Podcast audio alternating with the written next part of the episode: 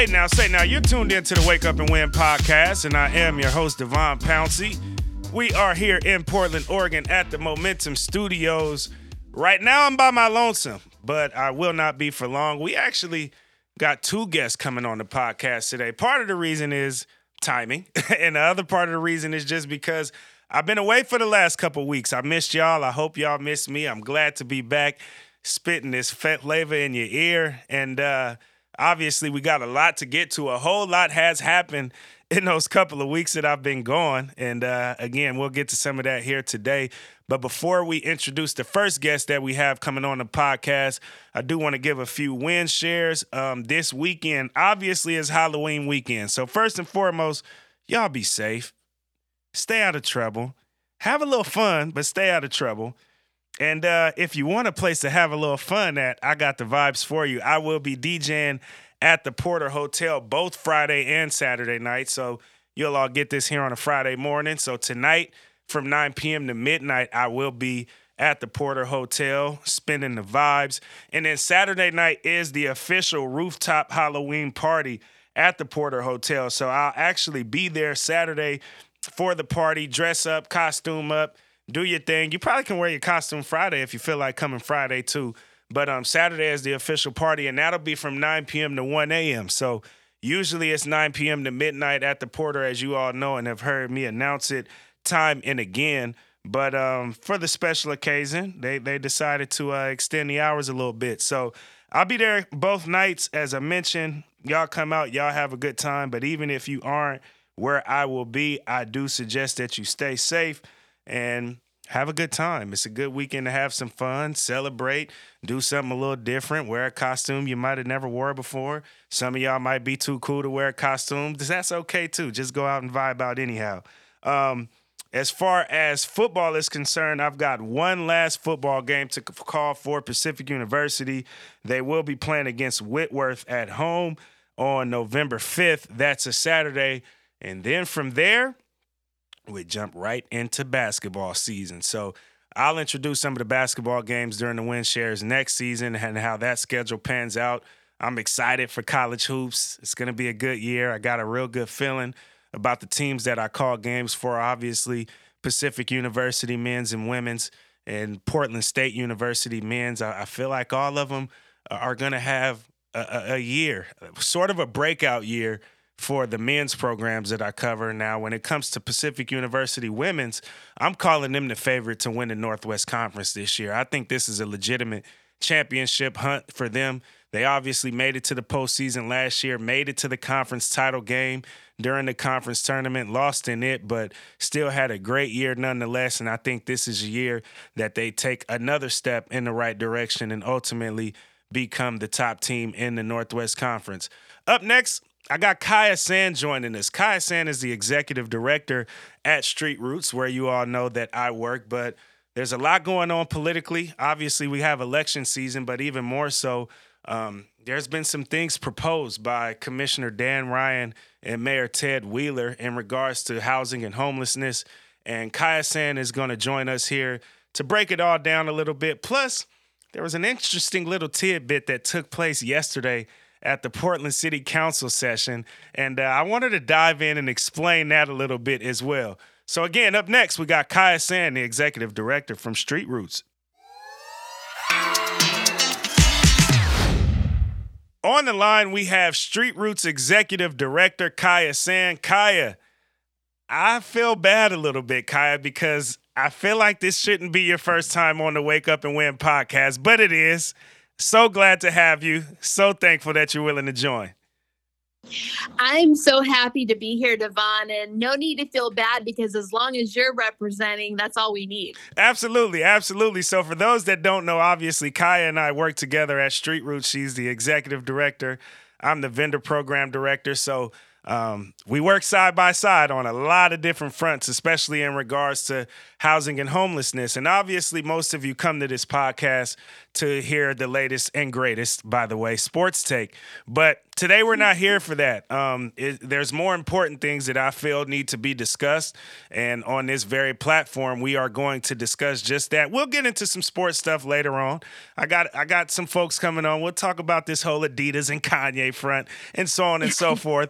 But but for right now, um, Kaia, first I want you to just talk about and discuss the latest plan from Mayor Ted Wheeler and Commissioner Dan Ryan, City Commissioner Dan Ryan, in regards to uh, their response to homelessness, but more in particular, some of the dangers that come from it, but also if there's any good that you saw from the response, you can talk about that as well. But I know in particular, this camping ban has ruffled a lot of feathers in the community. And I want you to just kind of explain what the proposal was and why is it that this camping ban is such a dangerous approach to be taken by the mayor and city commissioner Ryan?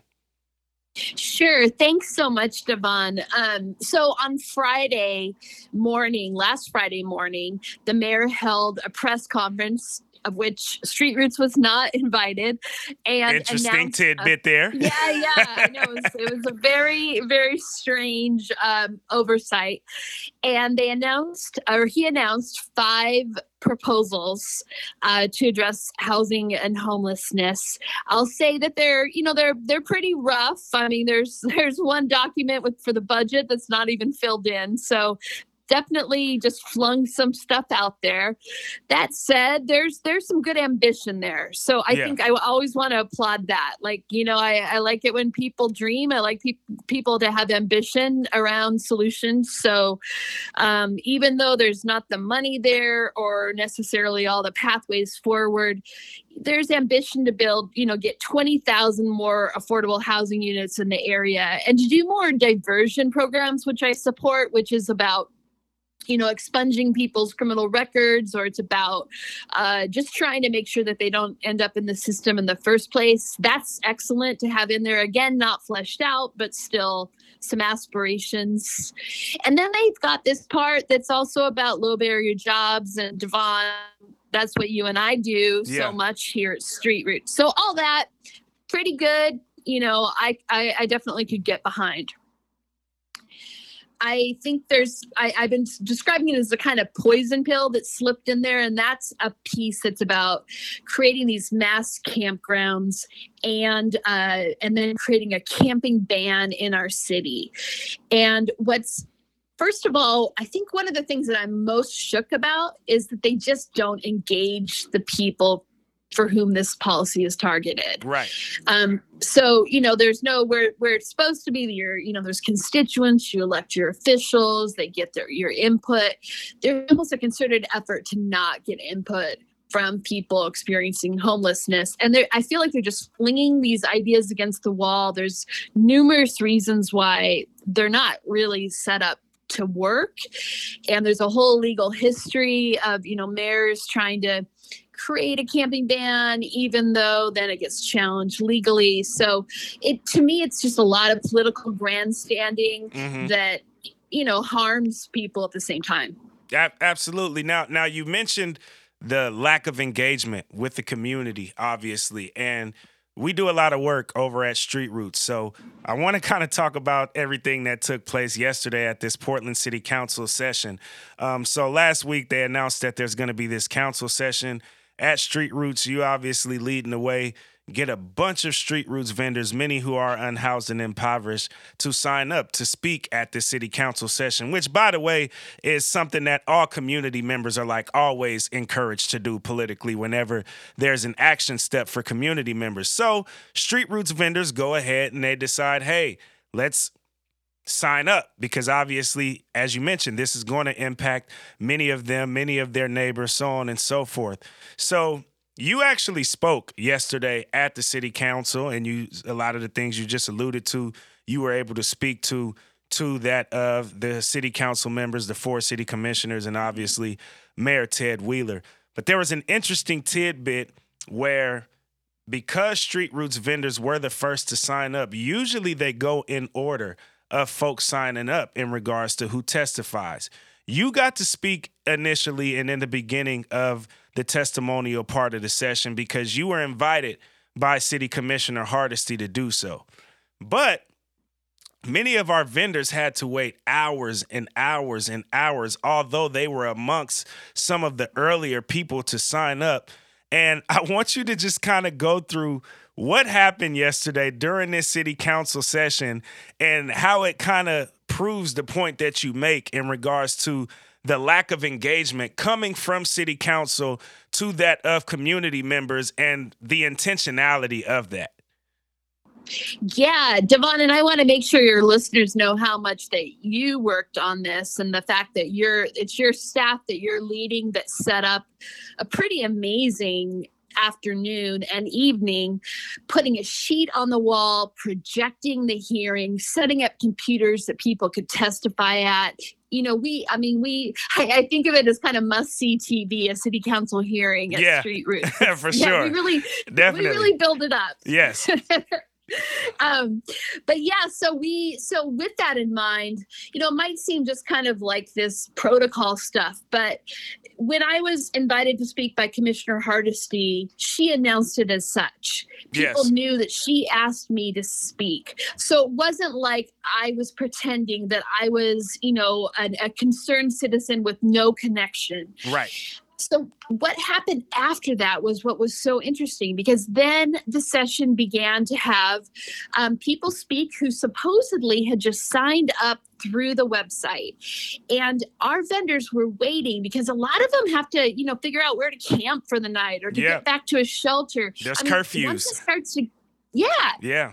Yeah when it gets dusk you know that's a time when people really need it's kind of like when you see the birds that just you know they find their spot in the trees like people need to find a place to sleep. Right. So we're all getting a little antsy and we're like, well, when are people going to actually get to speak? An hour goes by, another hour goes by, and we're looking at the list. And and some folks in our room said, well, wait a second. Suddenly, there's 15 names that are inserted between number 10 and number 11. Mm. So we just, you know, we screenshot it, we sent it out there. Other media paid attention. The OPB news director, she retweeted. She's like, what's going on here? How are these names just inserted?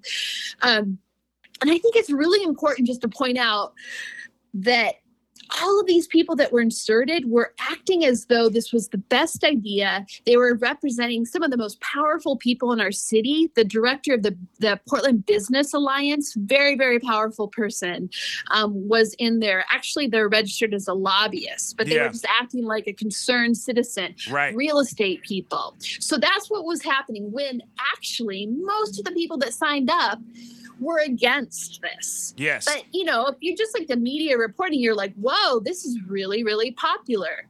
But because our folks were like, wait a second, something suspicious, we tweeted it out. And then Commissioner Hardesty, who uh, the whole evening, you know, addressed street roots vendors, knowing they were watching, she said she she stopped the hearing. She said, "What's going on? Who are who are these 15 people?" And um, it was there was silence and the, Yeah. the county clerk said well it's one of the commissioners and no one fessed up but what i love as media and you know Devon, you as a media worker, yes is that it was the media steps up. So we actually had several reporters, Alex Zielinski at the Mercury, Nicole Hayden at the Oregonian, just started researching. And then it's kind of a drama because the mayor's comms person actually then said that it was Dan Ryan who had stacked the deck. Mm. Now I know this is a lot of insider baseball, but but what's significant about that is Dan Ryan is supposed to be running the bureau that helps people who are experiencing homelessness yeah and get housing. And what he had done is stacked the deck essentially against those people. Yes. And that's and that's so interesting again when when as I mentioned it was so intentional and the fact that Yeah. he Dan Ryan A was the one who proposed this plan along with Mayor Ted Wheeler and Right. I'm I'm I'm gonna get the clip. I went and found the timestamp for the clip and I'm gonna post it on like Oh. my social media because you could just see how awkward things got because Commissioner Hardesty basically comes out and says, Yeah, I just received a text message that there's like some stacking of the deck going on here. Are any of you aware of that? The only person to speak out and say that he wasn't aware of that was Mayor Ted Wheeler. And he then said, Let's talk to the clerk. And then the camera pans over to the clerk, and the clerk is so caught off guard. And it was almost as if, like, she didn't want to tell on Dan Ryan, but obviously Commissioner Hardesty insisted f- to know, and you've got to be honest in that position.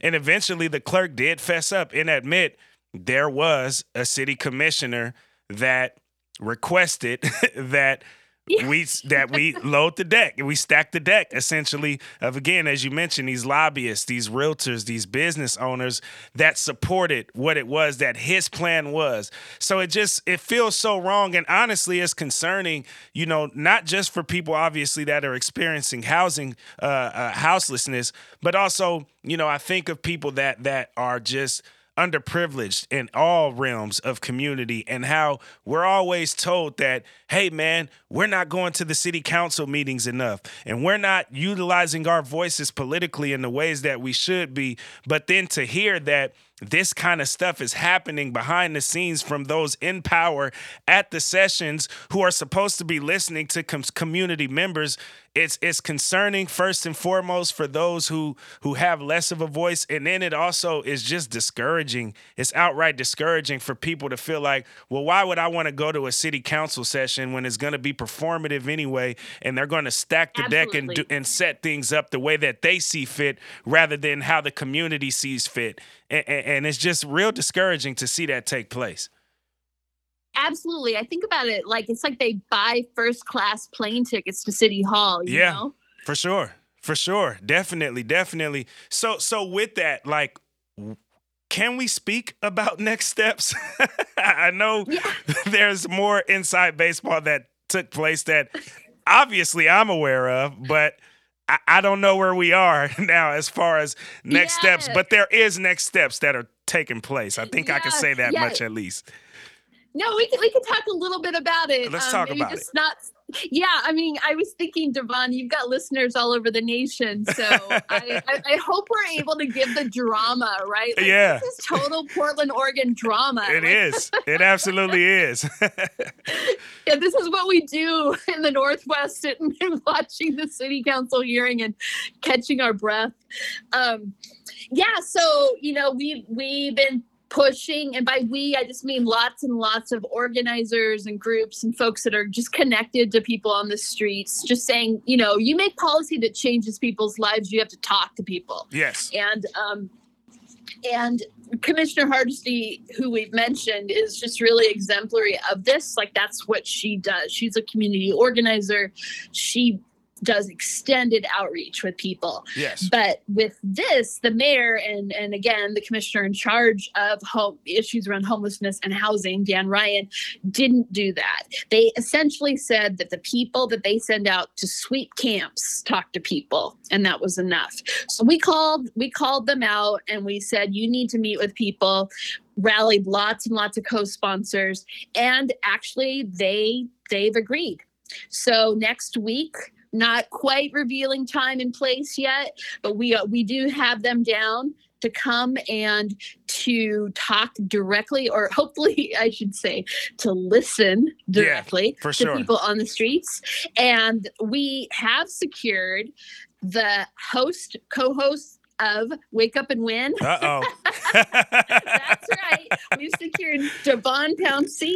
Um, and it sounds like uh, we have a, a co facilitator who's willing to be like the enforcer. yeah. yeah. So, because it's going to take several people so that the electeds don't just blather on and run down the clock. Absolutely, absolutely. So you all heard it there. I'll be uh, co-facilitating a community conversation with Mayor Ted Wheeler and Commissioner Dan Ryan. Uh, the time is and location is to be determined. Kaia, I want to ask you this: Is there a reason for that, or can we speak to that reason? Yeah, I mean, I will say that there's a lot of passion and anger and emotion going on. Mm-hmm. And um, we're aware of the fact that people on the streets are already dealing with violence. Yes. Um, they've had way more than their fair share of that and having to witness things and and experience it themselves. And so we want to be really thoughtful about how we plan out so that they actually have the front seats and we're planning out you know just how to keep a calm environment around them so that Yeah. others don't come and try to make trouble Appreciate it. Kaia, thank you so much for joining me. We'll definitely have you back here on Wake and uh, Wake Up and Win. This will not be the last time. thanks devon yeah it's super fun talking about this so i love working with you on it Absolutely. Talk to you soon. So huge appreciation for Kaia San joining us here earlier. But as I told you all, it's been a couple weeks since we've been on the podcast. So I decided that we're gonna kind of make this a double whammy of an episode. We'll have two guests today rather than just one. I, I I felt bad. I'll be honest with you. I've been away. I needed to get away, especially with what's on the horizon. Basketball season is coming. The absolute busiest time of the year for me. So I'm glad I got to get out of town, rest up a little bit, and kind of, you know, refuel. But uh, I'm back. I'm back here for you all weekly. So now joining me, I have Demi Lawrence, who is a sports business reporter for the Portland Business Journal. And Demi, first off, I appreciate you because I reached out to you. I gave you a virtual option. You said no, I'm coming to the studio. and here we are. Thanks for Oh, joining. Of course, it's an honor, and I know, like, I'm very in person, anyways. Yeah. I like to meet people. That's just how I am, and so glad this was the option. I'm so happy to be here. Absolutely. First, just tell a little bit a little bit about yourself. Obviously, you haven't been in Portland even for a year yet. and so um, for those here from Portland, obviously we got a lot of sports listeners here in the market. Just kind of tell a little bit about yourself and obviously work got you to Portland, but kind of your journey's path to be in the position you are today. Yeah, yeah. So I'm originally from Indiana, actually. Um, so originally from there, went to school there, went to Ball State University. Uh, chirp, chirp. Um, no, no. So I graduated from there, went to Myrtle Beach, South Carolina for about a year. Was doing some local government reporting there. Um, and moved up here, like you said, not even a year ago, like January of 2022. That's the year we're in. Yeah, it is. Um, and yeah, Not for long though.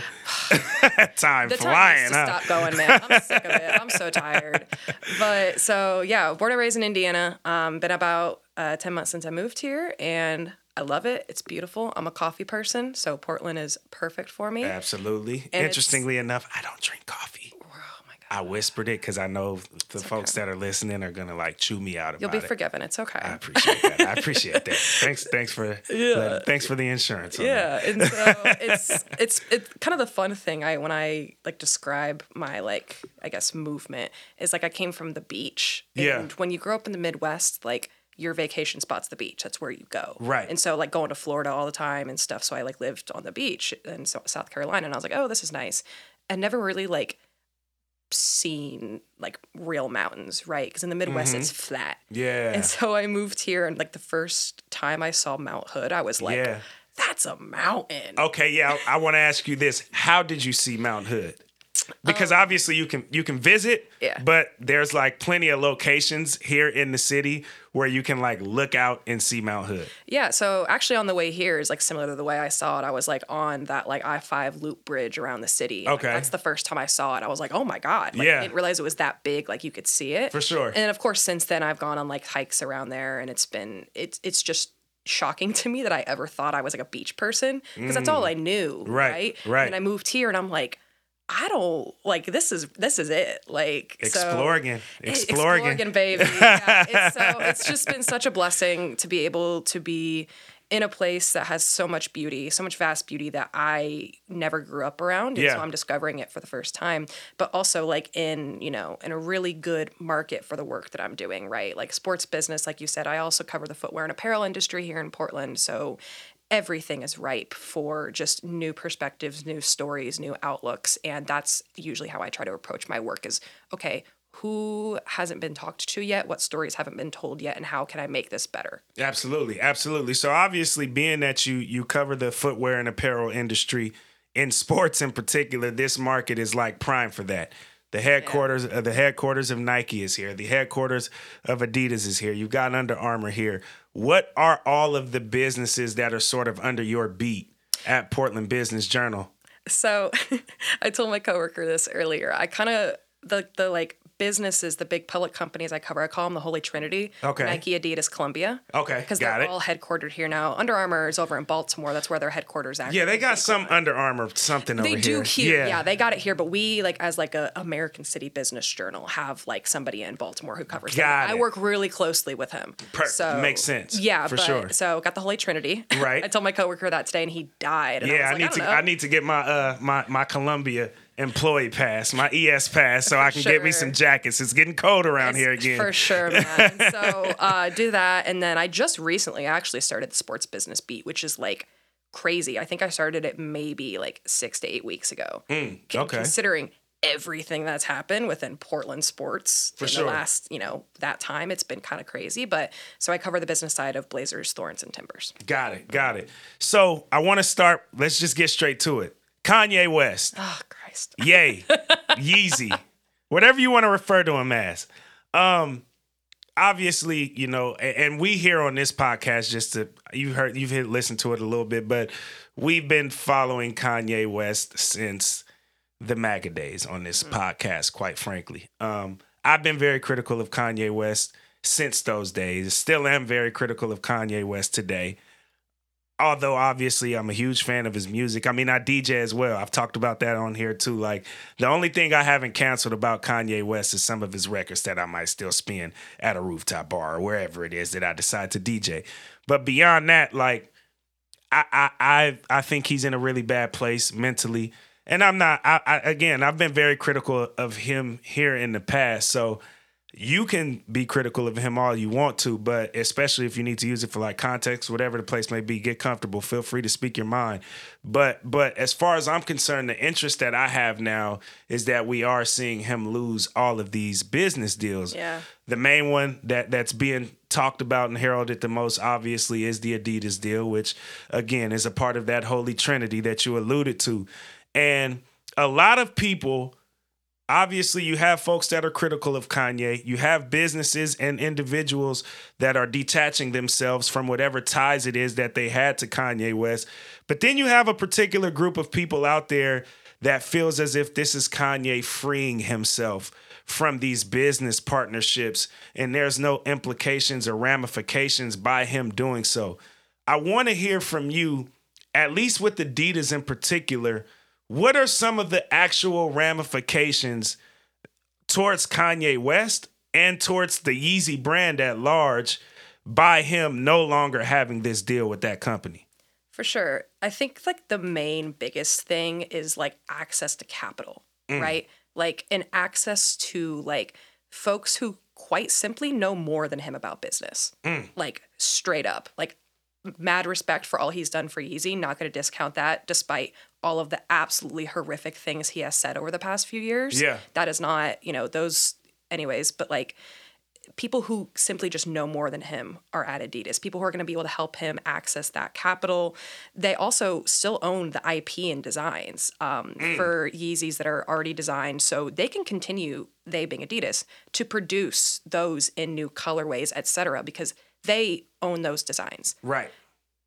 Um, Kanye owns the Yeezy name, and so that's where it kind of gets complicated. For so sure. like he owns the Yeezy name, so Adidas can use it as designs, but they can't use like the quote Yeezy branding. Interesting. And so I'm really interested to see like how Adidas, if they want to continue to produce Yeezys in that co- like in different colorways, for example, like how they're going to do that.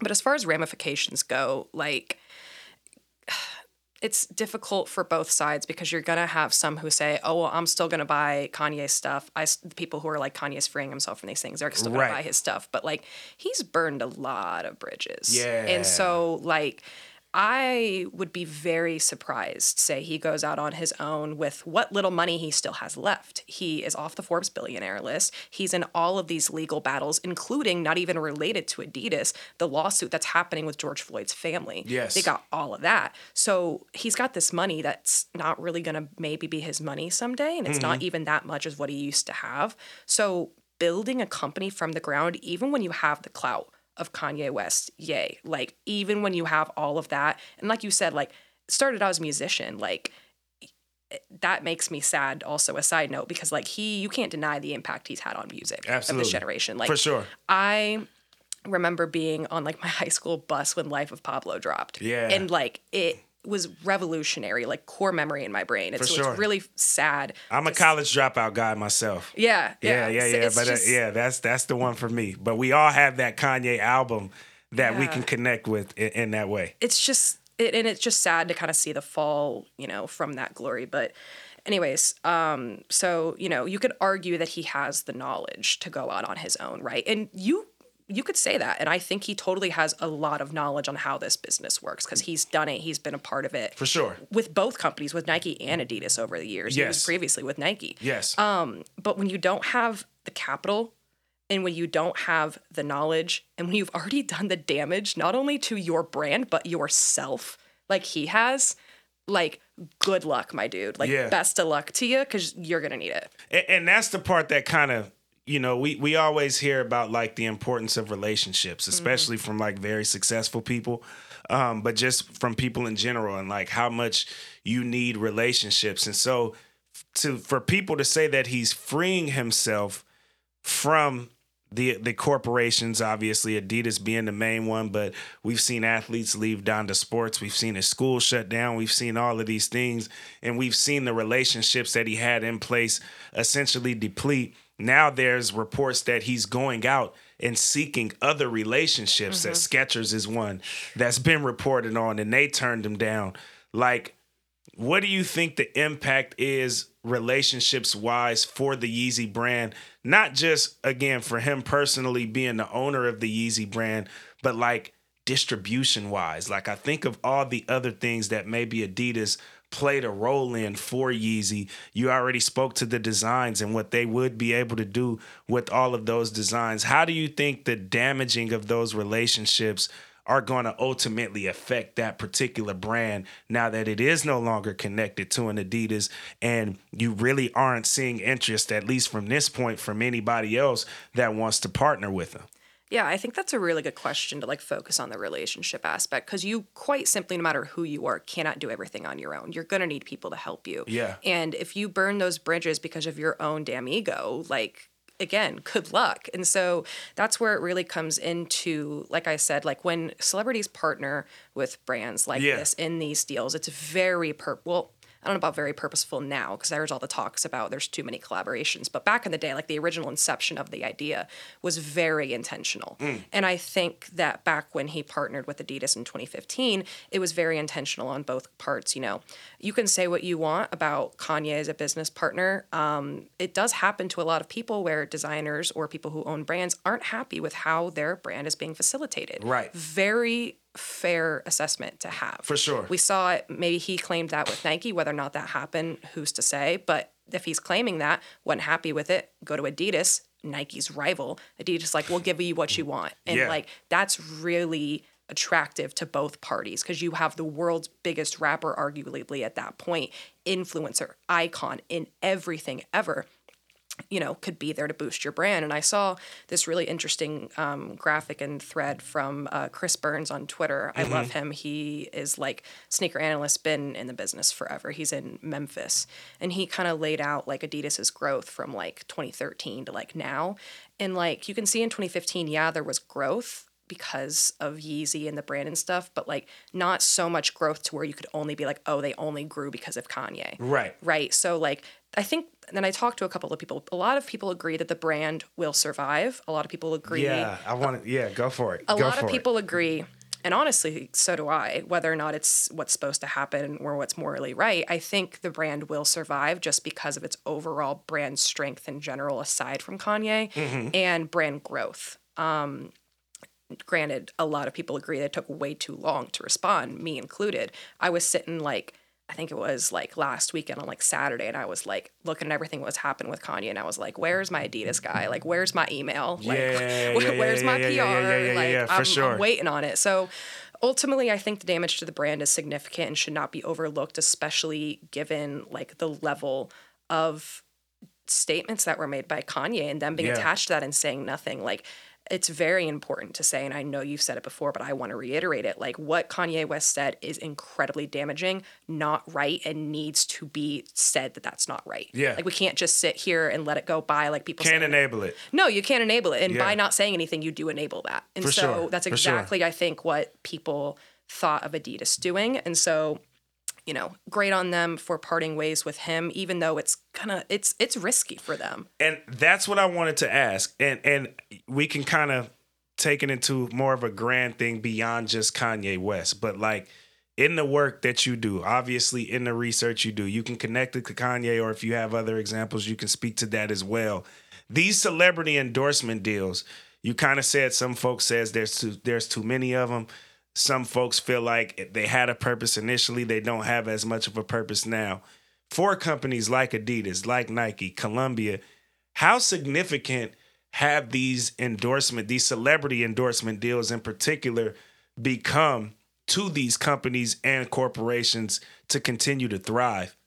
Well, I, the first one I think of when you mention that is Billie Eilish and Nike. Mm. Like she, first of all, is amazing. I love her. Second of all, like is just so big in pop and is truly a trendsetter for current pop and future pop. And so she did kind of that collaboration with Nike, and she has such a vast fan base that Yeah. made that stuff sold out in like minutes. Right. So I think you, you know, it's a merging of two already giant things: the fan base for Nike and the, or for example, for this, or the fan base for Billie. Right. And so when you bring these things together, obviously it is going to be impactful, but obviously the product still has to be good too. But you know, based on their names, and so I just think that you know they still own the branding. Which if you're into the shoes for the designs only, great. Keep buying them from Adidas. You're still they're still probably gonna have to pay royalties to Kanye. Like I think Yeah. I saw a number around like ten percent. Right. So like if you're concerned about giving money to him, you're still going to be doing that, but there's no really way to avoid that. But like they're not going to have the branding on it anymore, and so it's kind of just this weird thing of like, you know, these the divorces of these partnerships and how they play out and how they affect people.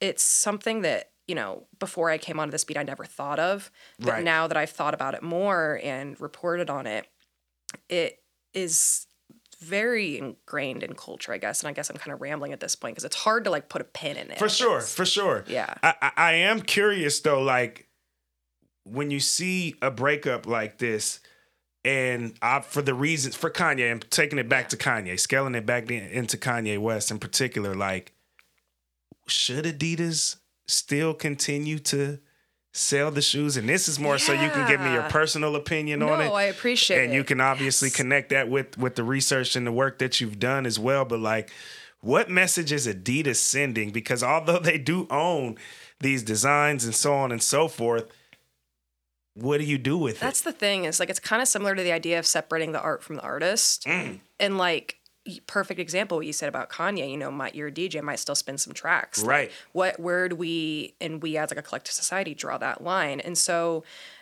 I don't people can obviously do what they want with their lives For and sure. their and their finances, but I think it's an interesting point to consider within yourself if you want to do that, you know, am I okay with this support? Do I really like if you like the design of the shoe, then like buy it by all Right, means. for Like, sure. if- and this uh, ultimately or the feeling of the shoe because the they tend to be comfortable I've- so i've, I've heard a i've pair. never worn a pair either pat you worn a pair of yeezys before? That's hilarious. I Yeah. that. That's so showing. But like I think it's, you know, um ultimately Adidas did drop him. Like they did the quote Yeah. right thing no matter how long it took. I mean, I think in 5 years we're going to look back and just remember that they dropped him. right You know what I mean? Right. I think other people are going to be like, "Oh, you know, Balenciaga dropped him first, stuff like that." But like they dropped him. Yeah, for so sure. So you could still say when you're telling history, "Oh, Adidas did the quote right thing."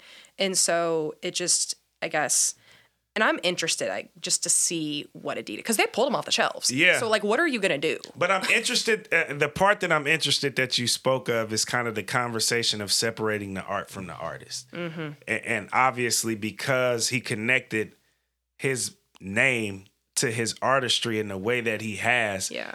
And you you're even seeing it in the music business in particular where you have you know in, in california you have a lot of rappers advocating for not being able to have their lyrics used against them in court Yeah. and you know it, like it's happening in the music business as well in particular and that to me is where i guess maybe if adidas did decide to continue selling the product that they already own from Yeezy, like I know it may not align with the messaging or the statement that they ultimately put out, but But like, but at what point do we morally get involved in the artistry? In this case, the artist artistry is is fashion, not music. yeah, but it's still And art. It's still art. You know what I'm saying? At what point do we kind of create that moral separation of the two and what's okay to do in that separation? I mean, a corporation's gonna get their bag. Yeah, like that's sure. my thing. Like when you look at like I wrote these numbers down because it's profound. Talk Like, to me. So for in 2022, net annual sales for Yeezy, like under Adidas, was 1.7 billion. Mm. Crazy amount. Yeah. When you compare it to Adidas's as an entire corporate Inc., their annual sales for 2022 um, or 20 yeah, I think 20 that same year were like s- 19.7 billion. And so, you know, those seem close but also far, but if you do the money, that means Yeezy accounted for 9% of their sales that year. Yeah. And so we already saw Adidas said when they announced the cutting of the relationship, it was going to cost them upfront um, 250 million. So that's already a significant amount, especially at a time when brands all across footwear and apparel are struggling with massive inventories, Yeah. macroeconomic, geopolitical issues, and what's expected to be a very slow holiday season. so there's a lot going on here when you look at the grander uh, picture of the entire Inflation got something to do with that? Oh yeah, absolutely. yeah, it's yeah, it's it's yeah, it's a shit show right now everywhere. For sure. it's wonderful. Uh, Yes. but so, you know, you could argue that will they make the same amount of those sales if they keep continuing to sell the shoes without the Yeezy branding or name? We don't really know at Yeah, for sure. And I think it's difficult because I think people who maybe weren't even diehard fans of Kanye still bought the Yeezys because they became their old cultural phenomena, right? Like Yes. aside from him, it was still part of him, Right. But I feel like they they made such a wedge in the culture as their own thing, to a point where I think some people in their own you know personal lives are able to separate it and want to do that, but other people who are diehard Kanye fans who are reeling from this, and I think that's important to note is like people who are big Kanye fans who are now having to separate themselves from him. Like that's really difficult. Yeah. I've had to do that with an artist in my life who I really really loved who ended up being a piece of shit. Yeah, And yeah, I yeah, had to yeah, yeah, separate yeah. myself. For so sure. That's a really difficult process to already go through. And so Absolutely. It might be harder for them to validate whether or not they would want to continue to buy this very nostalgic thing from this company that holds a lot of value to them personally. Like if you keep selling like, you know, all of the old like Yeezy products in different colors, like if you make it retro, like Jordan did with for real. his catalog of sneakers, like, but Jordan is still connected. He's got a whole brand under the Yeah, Nike. It's it's such a nuanced, umbrella. It's such a nuanced thing, and it's something that I think everyone should think about because it's not just going to impact like this scenario. Like I think this idea of separating two things and like understanding where you personally fit into things is can go beyond just this. It can go into everything. It could go even into what we're going to talk about later, the thorns. You could even put it into that. Yeah. And so I just think that as far as the ramifications and the pain goes for both sides, West obviously has dug himself his own grave. He gonna have to deal with that. He ain't a billionaire no more. He ain't got no money. Yeah. Um, he has some, not much. Um, I, I'm sitting over here like I've got more than him. Like-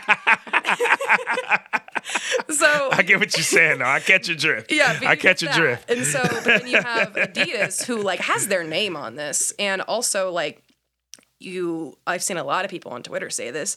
They're a German company, and with all the anti-Semitic stuff he was saying, like that feeds into a lot of scarier stuff. And so that's why I said, if you let it happen, you're enabling it Yeah. because like there is such deeper historical context here and when you mess with that there's no good co- outcome for that and Absolutely. so i think for them there's going to be pain on both sides but like i said i think adidas will recover better than what than kanye has i'm calling him west because that's what i was doing my reporting Yeah, yeah, yeah, yeah, Uh, but it feels so, feels so formal west You're right. Mr. Uh, West. mr huh? west no it's kanye Mr. West is in the building. No, don't let me, don't let me start rapping lyrics. throwing bars and so I think I think he I'm interested to see how the next few years go for him because I know he's not going to let up. Like he is going Yeah. to fight tooth and nail. He's going to make his own Yeezy brand. He's going to try to sell. How much he does sell is really up to each every individual buyer to think about where they fit into that grander picture. And there's no right or wrong. Yeah. It's just your own moral compass and how you decide to do that. Absolutely. Well, you brought up the Thorns, so I want to segue into that. Interesting times for the Thorns, obviously, with the drama um, coming from the Yates report, which I let let you give a little bit of background on that. Um, you've had, you know, GM step down. You've had owners that have stepped down. Um, not not sold the team. I want to make that clear. There's a difference. Yeah. But that step down from their duties. Um, obviously a lot of it regarding misconduct, sexual misconduct with these players. Again, I'll let you kind of speak more to the Yates report. I know you've done a lot of work and coverage with that. Um, but at the same time, the Thorns team is on their way to the NWSL finals right now. It's such a so like I said before we started, I live right by Providence Park, and so I go Right. to games all the time. I love the Thorns. I went to my first one a month ago. Hey amazing. now, Um, say hey, now. gotta start, man. It's Yeah, amazing for sure, for sure. Um, and you know, I was a female athlete my entire life. I played softball for 12 years. That was Mm-hmm. a very, very big part of my life. And so, on a personal note, when I when the Yates report came out, and I was kind of dealing with it like personally, aside from like work, because I was like, I love this team. Right. I was sitting here thinking like, I was at a point in my life where I was thinking about, okay, am I going to play softball in college? Like, what does my career look like? Yeah. And I never got to that point because I got hurt and I was five four. I wasn't to compete with those like six foot softball players.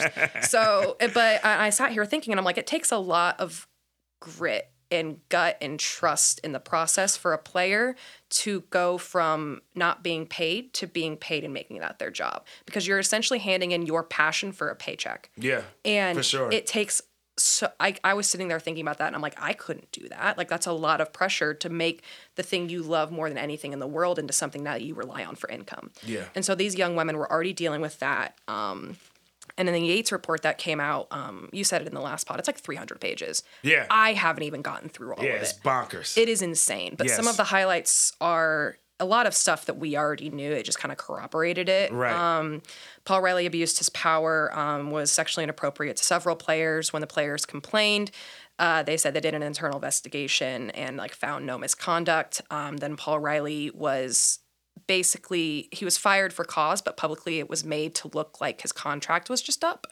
Um, Yeah. So he was allowed to go on and continue to coach in Yeah. North Carolina for sure. which um I can't remember which of the three men it was, Golub, Wilkinson, or Paulson, but one of those men, if not more than one, like vouched for Paul Riley to get that job in North Carolina. Was it Wilkinson? I think it might have been think it- Wilkinson, I think it might have been Gavin. Gol- Gavin Wilkinson. Yeah. And then I think Golub was the one who said basically, "Oh, these women got in the way. Like I'd hire him in a heartbeat. Like Yeah. I'd rehire him in a heartbeat." Yeah, yeah, yeah, yeah. and yeah. like to say that like players standing up for themselves when they've already like been in such an uncomfortable position where somebody in power is taking advantage of them to be like oh well it's their fault is like it's not funny but it makes me laugh almost because i'm like are you for real Yeah, like like yeah, are yeah, we yeah. talking in the same world right now For and sure. so all of this came out. Obviously, we knew what happened. Um, last development really is that they're going to DC. They won the game against San Diego. Such a phenomenal game. I didn't go, but I watched the highlights. Those girls played their heart out. Those Yeah. women played their heart out, and you could like see it. You could feel it, right? And like you even had like Bixby, the goalie, tweet out before the game, like, "Please support us. Like we need this." And that struck such a chord with me. And Yeah. I am so proud and happy for Oregonians and Portlanders and fans of the club that came out and supported them. Yes. To watch that just beauty happen of them beating San Diego. And even if we go to these championships, even if we don't get a dub, like the adversity that these Yes. women have, Endured. have, have endured Yeah. is something to be noted and something to mourn in some way, but something to honor and something to celebrate. Yeah. And so I think in the larger picture, when you look and see that, you know, Paulson hasn't yet sold the team, whether or not you agree that he should do that or not, we did a poll of our readers. 80% of Portland Business Journal readers said that he should sell the team, which is a lot. And we had a lot of people vote in those polls. Yeah. We don't usually have a lot of people vote. Like I think my editors were like, these were a lot of votes. Right, So a right. lot of people spoke up and think he should sell the team yeah. because when I've talked to people, like he's still gonna have influence as the owner. For sure. Even in picking the CEO. And I asked people, I was like, even if they pick the most incredible new team that really does the work they should do, like what are your thoughts? And they're like, he's still behind the scenes, like I'm not comfortable. Yeah. And as somebody who has researched and listened to stories of folks who are survivors of those kinds of things, I I agree. Yeah, Like, when you still yeah. have that like force hanging over, like that's still a burden you hold on your chest. For sure. Even if you are not those women who unfortunately had to endure that, you're their teammates, you're their allies. Like that's sickening to you as a player. And so Absolutely.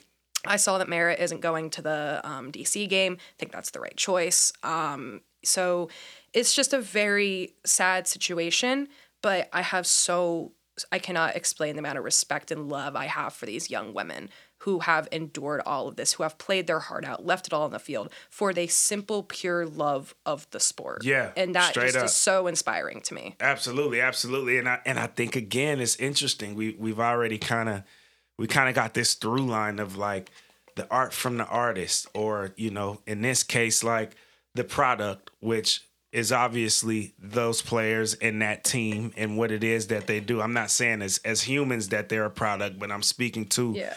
the business aspect of the Portland Thorns. Oh, because it's a transaction. Absolutely. business. The business, exactly. It's Yeah. transactional. So it's like you have these players that are humans that become and, and create what is ultimately the product of the Portland Thorns. And so being able to separate when you have such a, significant, a significant amount of people that are Merritt, sell the team, but then you have these players again that are humans and that are athletes that are in a situation where it's like, but we still need your support Yeah. because we still a we survive off of this. you know, this For is how we make our Yeah. living with the which is something you alluded to. And B, don't leave us now.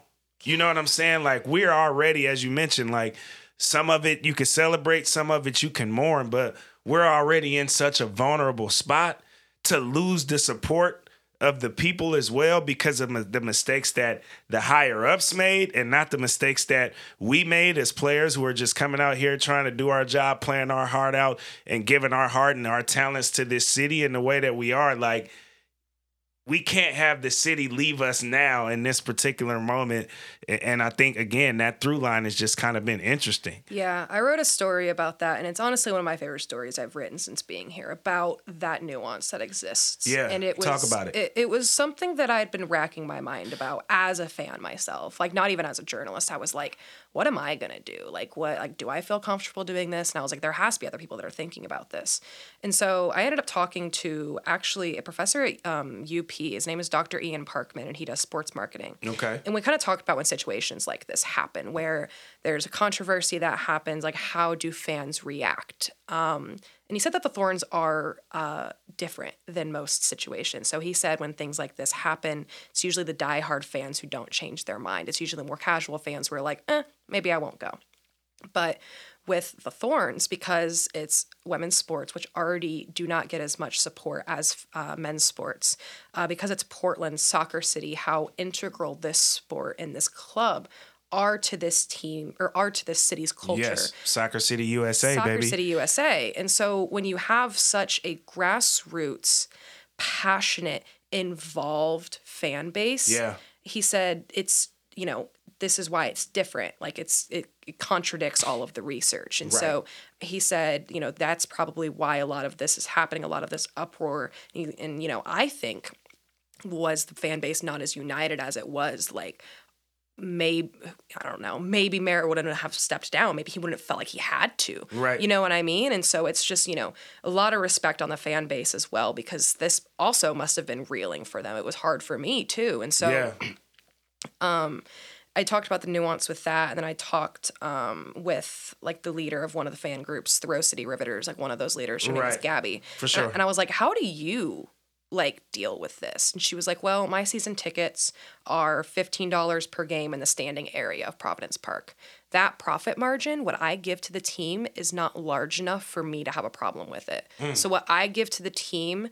is not substantial enough, in my opinion, for it to matter whether or not I go or not. So I'm going to continue to go to support these players to let them know I'm there th- with them. Yeah, Because. I know in my heart, yeah, solidarity, that's my thing, is like, sure.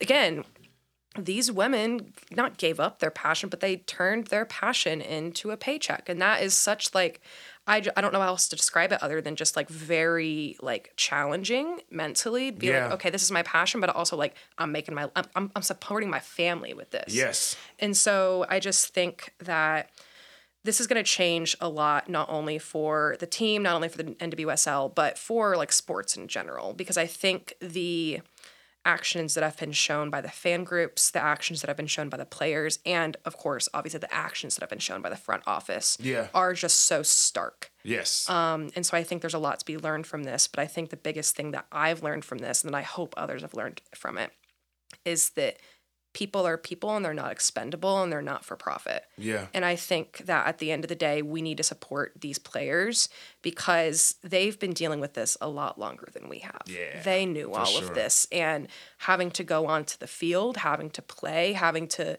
sit and For for all of y'all. for all for our entertainment. Yeah. For our entertainment. For, me to just put my hands up and clap and be like, you made a goal. yeah, Like, yeah, and yeah, it's, yeah, yeah. it- it's, you know, that grander idea of sport has always been interesting to me in the entertainment side of it. But yeah, it's, it's been a crazy time. And I think that, I don't think the calls for Merritt to sell the team are going to die down. Um, I did a story recently about a group of fans that are trying to get the team to be supporter owned. Um, the Yeah. NWSL or MLS rules constitution does say it like is not allowed, but the person I talked to told me that, you know, charters and rules can be changed and amended. And I kind of told that person, I was like, you know, in a situation with this much at stake, I Yeah. don't like I would be shocked. I don't want to say shocked, but I would be interested to see if what they would say if they were like, no, we're not going to change these rules for you because this is such a like in it's such a big moment for Yes, the sport. absolutely, absolutely. I, I'm curious. This, um, well, for one, congratulations to the Thorns. Congratulations to the MVP, Sophia Smith. Sophia Smith. Congratulations, huge congratulations in the, in that regard. But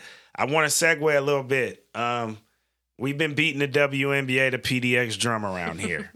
we have definitely been doing that. Obviously, you know, had the, the the conversation with Senator Wyden on this podcast, and you know that led to me doing a write up in Street Roots, and then he wrote the letter to the, the commissioners, Cathy Engelbert, the WNBA commissioner, Adam Silver, the NBA p- commissioner. Both of them responded quite positively. Mm-hmm. Obviously, from where you sit, you know, obviously this is something that that is is kind of a newer conversation. It's it's it's the expansion part of the WNBA isn't a newer conversation, but I guess the momentum for WNBA to PDX has kind of like Yeah. elevated a, li- a little bit recently. Um, just what are your general thoughts about WNBA to Portland now that you've been here for such a long time? Since you are so closely connected to the Thorns and have gotten so closely connected to the Thorns, and you can see the model that that professional women's women's sports program program is here in this particular market. What are just some of your general thoughts when you when you saw these letters? from both of these commissioners and and when you heard that you know Senator Wyden is is pushing to try and make it happen for a WNBA team to come right here to the Rose City or I'm the all Rip for it, man. I'm all for it. I- ditto, ditto. Please, like, please, like it would do. I cannot express this enough. It would do so well, Yeah, so well. I agree. Like I, you said on the last pod, like low risk, high reward. For it sure. Just like I, if, have you been to the sports bra yet? I haven't been to the sports bra Dude, yet. My dude, bad for hitting the thing. and, and you know, I went I, when I went to when I went to the the Thorns match. I, I was with Shireen Ahmed. For those, she's been on this podcast before too, but big time uh, women's sports journalist uh, based out of uh, Toronto, Canada. And so she came into town and she uh she spoke and I actually should have said this in, in my announcements because I'm doing an in your face lecture on Monday at Pacific nice. University. Yeah, yeah, I'm doing one Monday at Pacific University.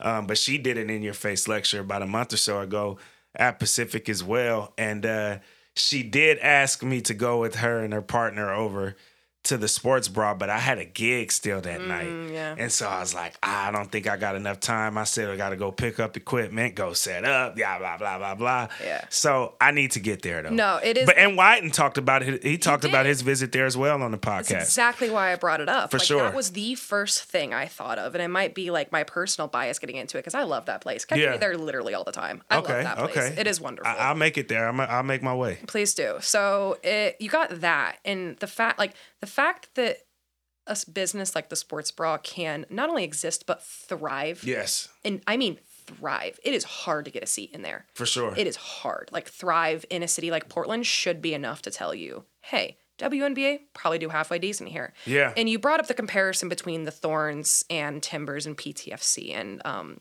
for the story I did originally about the WNBA, I did a couple. I talked with Linda Weston. Um, she was a general manager of the Portland Power, which was an American basketball league team here Okay. for like two years in the early 2000s. So, do you know anything about the ABL? Not much. Okay, so ABL existed as like a counterpart to the WNBA for a few years. Ultimately, the WNBA became bigger. ABL Right. fell out. Okay. Um. So there was a WNBA team here at some point at the same Yeah, time the Fire Power, the Fire. like yeah, that. so Yeah, they yeah, yeah. existed around the same time, but both of them only lasted for two years. Got it.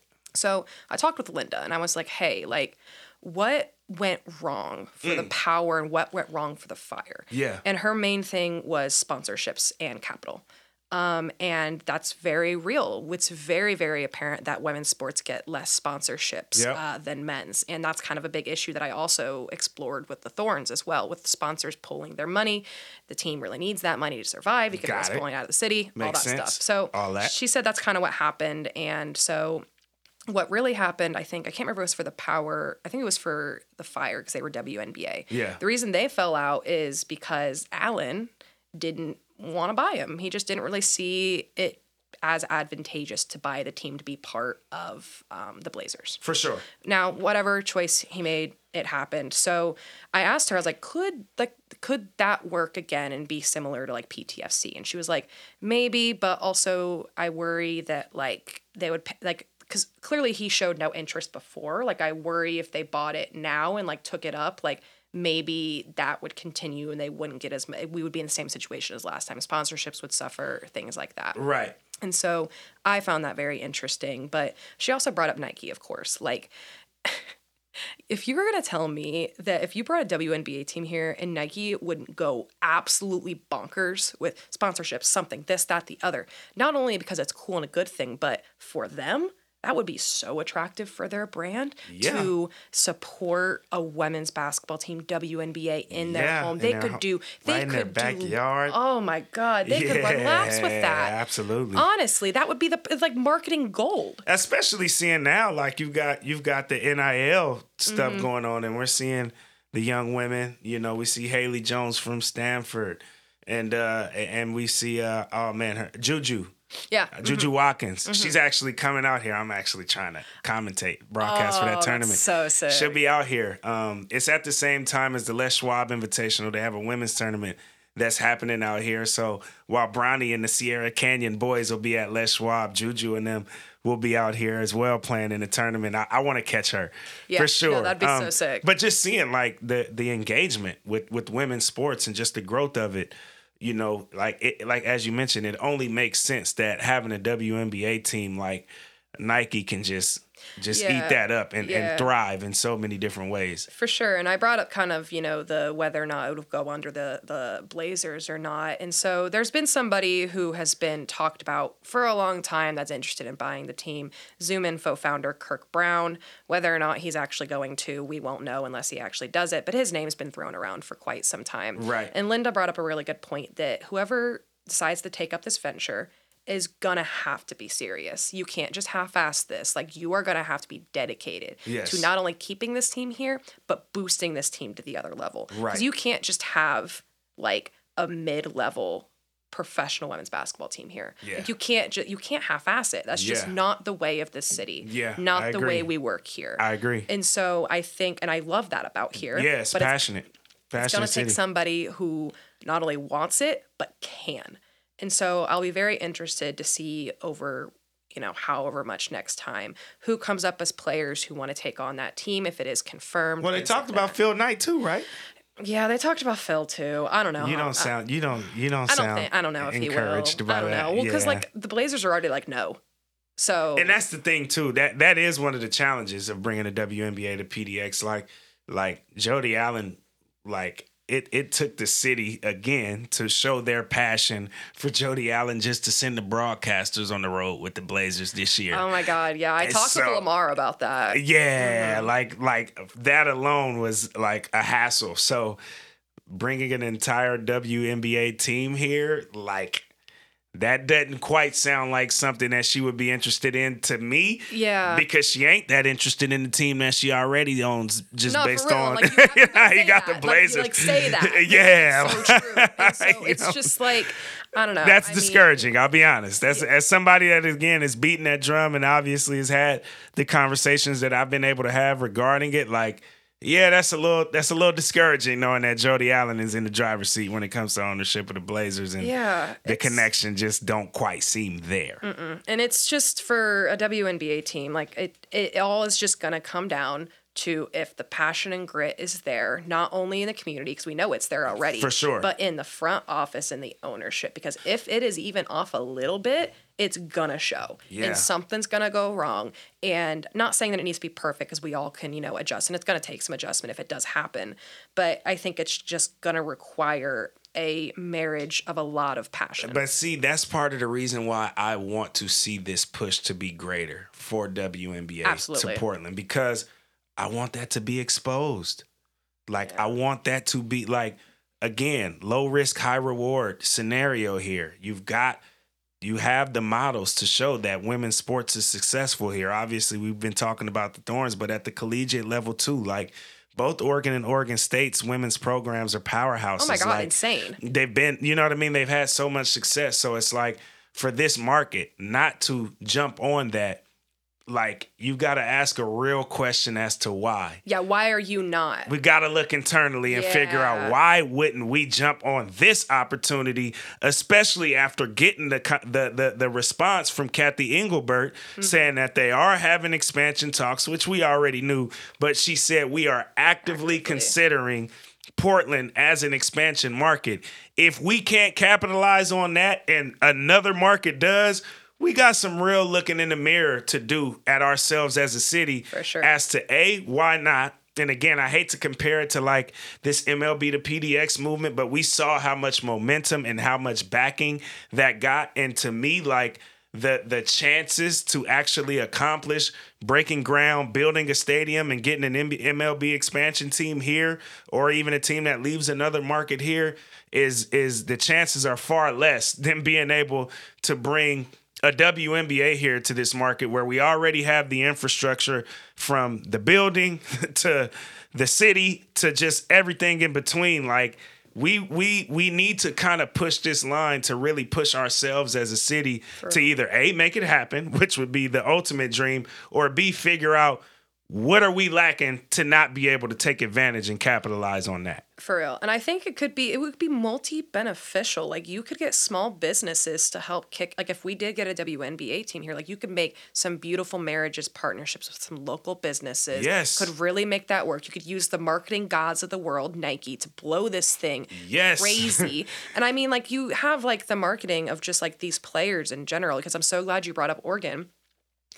I'm on TikTok. I love TikTok. Yeah, uh, Uh, Sabal- uh, no, not it was uh, Sedona. Pr- Prince. Yeah, Yeah, yeah, yeah. Sedona Sedona Prince. Sedona. Right, right, right, right, right, Yeah, right, who- right. Who made her own entire I, I was thinking brand. Satou Sabally, who played for Oregon, really Oh, good yeah. player as well. She's in the W, but yeah, Sedona Prince is the TikTok Yeah. superstar. per- perfect example. Absolutely. Like put them on the map, man. And For I sure. Think, like there's a lot of players who have not saying that players need to be TikTokers, but that's a really Yeah, good yeah, yeah, example yeah, of like marketing. Right. And how you can make these things get more traction than just Portland. Because here's the thing, like Portland itself could sustain a WNBA team pretty well. I think it could do pretty good. But like you're gonna want people traveling to watch these play if they're in town for a conference. Oh, you know.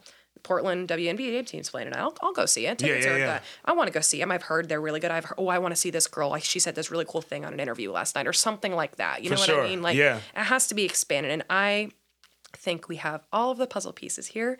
We just need somebody who's going to want to put them together and put a little glue on it so you can hang it on a wall and admire it. Somebody call Russell Wilson and Ciara and tell him, uh, take back their endorsement of MLB to PDX and figure out how to try to Yeah. channel it to WNBA to PDX. Yeah. Somebody give them a call, please. Yeah, for real. So, somebody get their contact up because it, it. Yeah, I would love to see it though. That Oh, it would it would thrive. Yeah, it like like so. I have no doubt in my mind that that it would absolutely thrive here. And again, you're just seeing like I saw I saw something I talked about it last week where like the viewership in last year was higher in the WNBA than the MLS, Mm-hmm. but the MLS just signed a broadcast deal that was like 10 times more than the current WNBA broadcast deal. So I could only imagine that the next broadcast deal is going to be very, very lucrative for the W. And that also would align with them really taking the step and going the expansion route. So we got to be prepared for that. No, we got to be right. prepared for that. And, and I'm glad what you said about looking inwards because obviously we all know the like when you talk about the reason why women's sports maybe aren't making as much money in that way as men's. It's a very complex answer. And as, you know, a woman, like there's obviously misogyny in there. Like you think that Right. women can't ball like you, like you are shit out of luck, my dude. For sure. Like I For played sure. when I played softball, like I used to have boys who played baseball be like, "Oh, like I could hit off I wasn't a pitcher, but like I could hit off you." And I'm like, "Dude, you don't understand that like the where my pitching mound and your plate meet, like difference between there. Yeah. My 70 mile per hour fastball is 95 miles an hour for you. Yeah. You think you could hit that if that thing's curving? yeah. Great. Good luck. luck. I,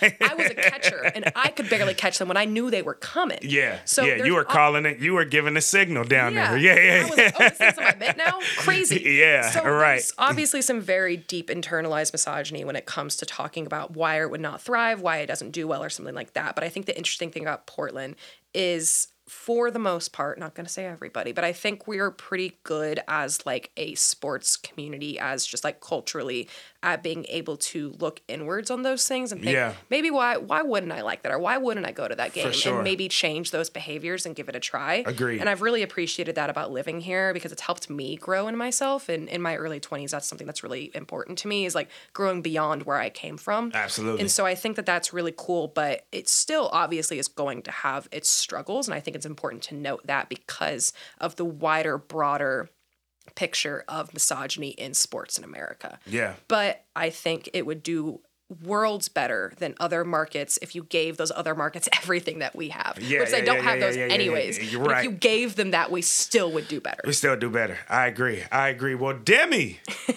thank you. No, Devon, this is. I hit you last night. been- yeah, you hit me last night. Like I was like telling my boss, I was like, yeah, like twelve hours ago, he like messaged me. Uh, yeah. No, but this was truly an honor. I love talking about both of these things. Reporting on them has been, you know, honored. I've it's been really, really great to be part of a history, and being on here has been awesome. Talking with you has been great. Tell the people where to follow you, check your work, so on and so forth. I am on Twitter uh, at D E M I N as in Nicole Lawrence L A W R E N C E. Follow me there. That's about all I got. Uh, Instagram I won't give away, but if you find it, good on you because I'm a little I hard found to it. find. Yeah, you did, I you did. found it. I am a little hard to find, but no, I mean, give me a follow on there. I don't know. It's not if you want to see my personal life, great for you. Yeah. But no, my professional stuff, you'll find me there. Demi and Lawrence on Twitter. Absolutely. Demi, appreciate you for coming through on such short notice. Again, not just coming through.